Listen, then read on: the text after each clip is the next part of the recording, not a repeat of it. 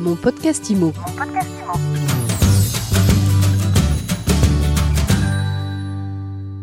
Bienvenue dans ce nouveau numéro de mon podcast IMO. On parle conjoncture aujourd'hui, on passe en revue les cinq grands indicateurs qui vont vous permettre d'avoir une longueur d'avance sur l'analyse et la compréhension du marché. Alors on a un programme très ambitieux et pour cela on a rendez-vous avec l'économiste Michel Mouillard. Michel, bonjour. Bonjour Ariane. Alors comme chaque mois maintenant, on va essayer d'y voir clair sur la situation, quitte à démonter certaines observations faites par les uns ou les autres. Je sais que vous adorez ça Michel. Ben non, mais non, mais non. Alors pour appréhender la, la situation, le premier chiffre à examiner, c'est celui de la construction neuve. Que disent les chiffres? Si je voulais me permettre une familiarité, je dirais que les chiffres cafouillent toujours. Concernant l'année 2020, par exemple, on nous a expliqué euh, à la fin du mois de janvier de cette année qu'on avait construit 377 000 logements. Euh, les chiffres qui sont parus euh, fin mars et qui reprenaient l'année 2020 nous disent qu'on a construit 357 000 logements. Voilà. Donc les uns et les autres pourront essayer de comprendre, d'autant que d'une année sur l'autre, on s'aperçoit qu'on peut perdre 15 000, 20 000, voire 40 000 unités. Ce n'est pas grave, on ne sait toujours pas combien on construit de logements en France. Peu importe, faisons comme si la statistique publique nous informait sur le niveau de la construction. Le constat est que de toute façon, l'année 2021 va continuer à connaître une hémorragie de la construction. On s'attend à un peu plus de 320 000 mises en chantier en 2021 c'est-à-dire euh, près de 120 000 unités de moins qu'au début du quinquennat. Euh, alors bien sûr, euh, l'argument plus traditionnel qui est utilisé par le ministère du Logement est de dire c'est de la faute aux élus locaux parce qu'ils ont retardé l'attribution des permis de construire, parce qu'ils rechignent à engager de nouveaux projets, etc., etc. Bon, soyons quand même clairs là-dessus. Souvenons-nous, que le quinquennat a commencé par une remise en cause de l'ensemble des soutiens budgétaires à la construction. L'accession à la propriété, l'investissement locatif privé, la construction locative sociale. Et en plus, souvenons-nous aussi que la réforme de la fiscalité locale, par exemple la modification et la suppression progressive de la taxe d'habitation, fait que les élus locaux se trouvent dans une situation budgétaire d'incertitude totale personne ne peut faire confiance à l'État en matière de euh, compensation. On l'avait vu par le passé avec d'autres impôts locaux. Et donc, les élus locaux, là-dessus, se trouvent confrontés à cette incertitude qui bloque certainement leurs ambitions en matière de construction. Maintenant, un petit coup de projecteur sur la construction locative sociale qui attire autant euh, l'attention et qui suscite l'intérêt des pouvoirs publics il est clair que de ce point de vue-là, euh, en l'espace de cinq ans, depuis le début du quinquennat, on a perdu 20 000 logements locatifs sociaux construits chaque année. Alors encore une fois, ce ne sont pas les élus locaux, pas seulement même s'il y a des retards, même s'il y a des remises en cause de projets, mais ça ne suffit pas à expliquer. Je rappellerai la remise en cause des soutiens budgétaires publics. Je rappellerai aussi le fait que ce fameux article 55 de la loi SRU, en fait, constitue bien souvent un blocage pour beaucoup de projets de construction. On ne va pas rentrer dans le détail. Disons simplement qu'un élu qui se trouve avec l'obligation de disposer de 20% de logements locatifs sociaux sur son territoire, qui est à 19,6%, n'encouragera absolument pas la construction privée sur son territoire. Tout simplement parce que s'il le fait, l'objectif des 20% recule. Et donc à partir de là, morale de l'histoire, il va bloquer. Or, aujourd'hui, on ne sait plus lancer des programmes de construction locative sociale sans appui financier du secteur privé, puisque c'est la construction privée qui bien souvent prend à sa charge une partie des coûts d'aménagement. Donc, conséquence de l'histoire, le système est tellement bloqué qu'on n'est absolument pas étonné d'un tel niveau de construction en 2021, qui est toute chose égale par ailleurs plus bas que ce que l'on avait en 1951. Et maintenant, finissons-en sur la construction en rappelant que bien sûr, l'attention est détournée par les pouvoirs publics sur la construction locative sociale, mais depuis le début du quinquennat, c'est l'accession à la propriété qui s'est effondrée. Entre 2017 et 2021, on aura perdu chaque année 80 000 logements en accession à la propriété chaque année, en maison individuelle et dans le secteur de la promotion. C'est un sinistre. Et de ce point de vue-là, il n'y a pas beaucoup d'espoir si on écoute les euh, explications euh, de la ministre du Logement pour que l'accession à la propriété soit relancée. Voilà pour le neuf, voilà pour la construction. Où est-ce qu'on en est au niveau des logements anciens? Alors, côté de, du marché de l'ancien, on a eu une année 2020 euh, qui n'a pas été bonne. Bon, presque tout le monde est d'accord euh, sur euh, la chute de l'activité? Bon, il y a encore la statistique publique qui sort des chiffres pharaoniques sans grand rapport avec la réalité, mais peu nous importe. Depuis le début de l'année, on s'est aperçu, lorsqu'on regarde soit les compromis signés, soit les euh, nombres de prêts accordés pour financer euh, les acquisitions, qu'on a eu un très mauvais mois de janvier, un très mauvais mois de février. On le savait, il n'y a pas de surprise.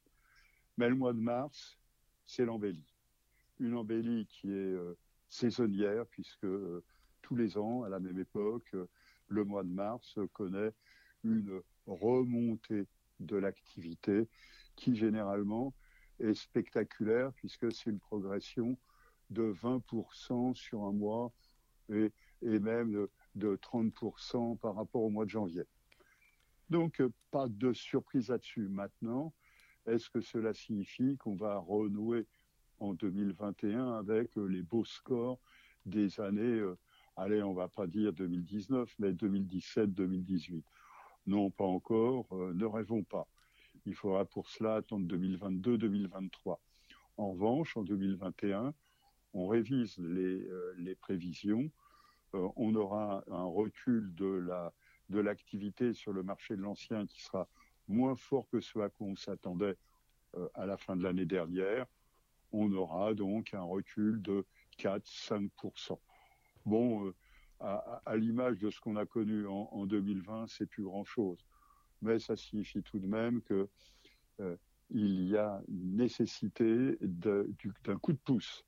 Parce que quand on regarde les clientèles, ceux qui sont sortis du marché de l'ancien, ce sont les ménages modestes et maintenant de plus en plus les jeunes.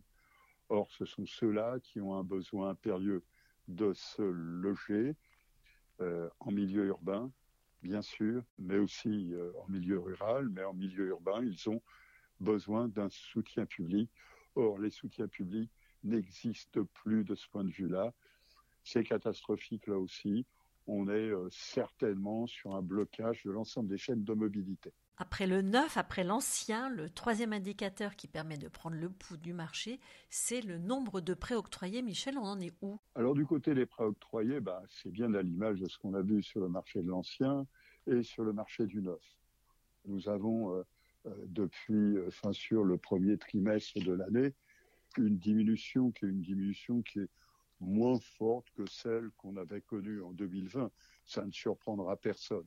Pour autant, nous avons quand même une diminution de l'ordre de 2 à 3% du nombre de prêts octroyés au premier trimestre en comparaison de ce que l'on avait en 2020 à la même époque. Il est clair, après 18% euh, euh, de recul en 2020, euh, c'est plus une pause.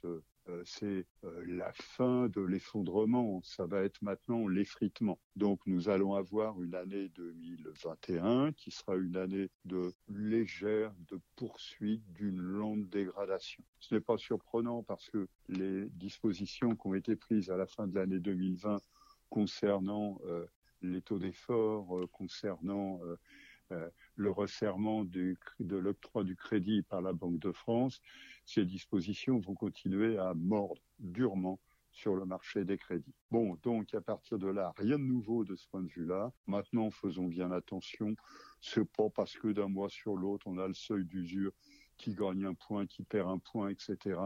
Ça va fondamentalement modifier quoi que ce soit. L'enjeu, ce n'est plus le taux, même si c'est fondamental en termes d'affichage. L'enjeu, c'est le taux d'apport personnel. Et souvenons-nous qu'entre décembre 2019 et le premier trimestre 2021, le taux d'apport personnel a en moyenne augmenté de 25%. On imagine bien que les ménages modestes qui avaient tenu le marché entre 2016 et 2019 ne peuvent pas tenir face à une telle exigence d'augmentation de l'apport personnel imposée par les autorités monétaires. Quatrième indicateur, les taux de crédit. Comment est-ce qu'ils évoluent les taux en cette mi-avril, Michel? Les taux ont continué à baissé tout au long du premier trimestre. Et au mois de mars, nous sommes euh, revenus sur le point le plus bas que l'on avait connu en décembre 2019, euh, c'est 1,10%. 1,10%. Et au mois d'avril, la baisse continue. C'est-à-dire qu'en avril, nous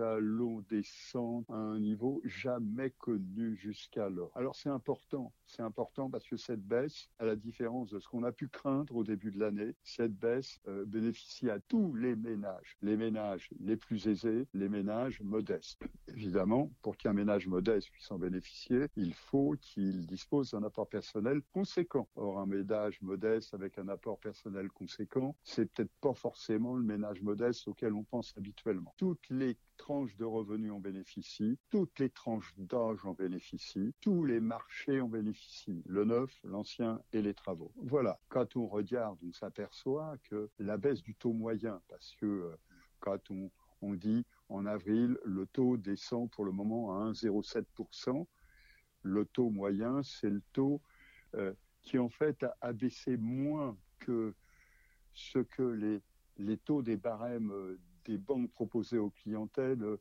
euh, nous disent.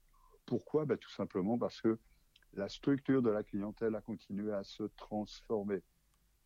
Il y a moins de ménages euh, qui sont des ménages, euh, on va dire, à durée de, de prêt court. Et puis, euh, il y a beaucoup plus de ménages qui sont à durée de prêt longue. Parce que quand on regarde, on a un allongement extraordinaire de la durée des prêts octroyés. Si on prend simplement les moins de 3 SMIC entre décembre 2020 et mars 2021, la durée des prêts octroyés s'est accrue de 11 mois. C'est-à-dire qu'en fait, la clientèle modeste est moins nombreuse. Néanmoins, elle s'endette sur des durées beaucoup plus longues pour compenser les exigences en matière d'apport personnel. Et d'un autre côté, ça fait que ça freine la baisse du taux moyen. Mais quand on regarde les taux qui sont les taux affichés dans les barèmes des banques, on a des reculs qui sont des reculs qui sont beaucoup plus marqués que ce que l'on constate simplement euh, en regardant le marché dans son ensemble. Voilà donc euh, un paysage qui est un paysage euh, du côté des taux, du côté des conditions des prêts, qui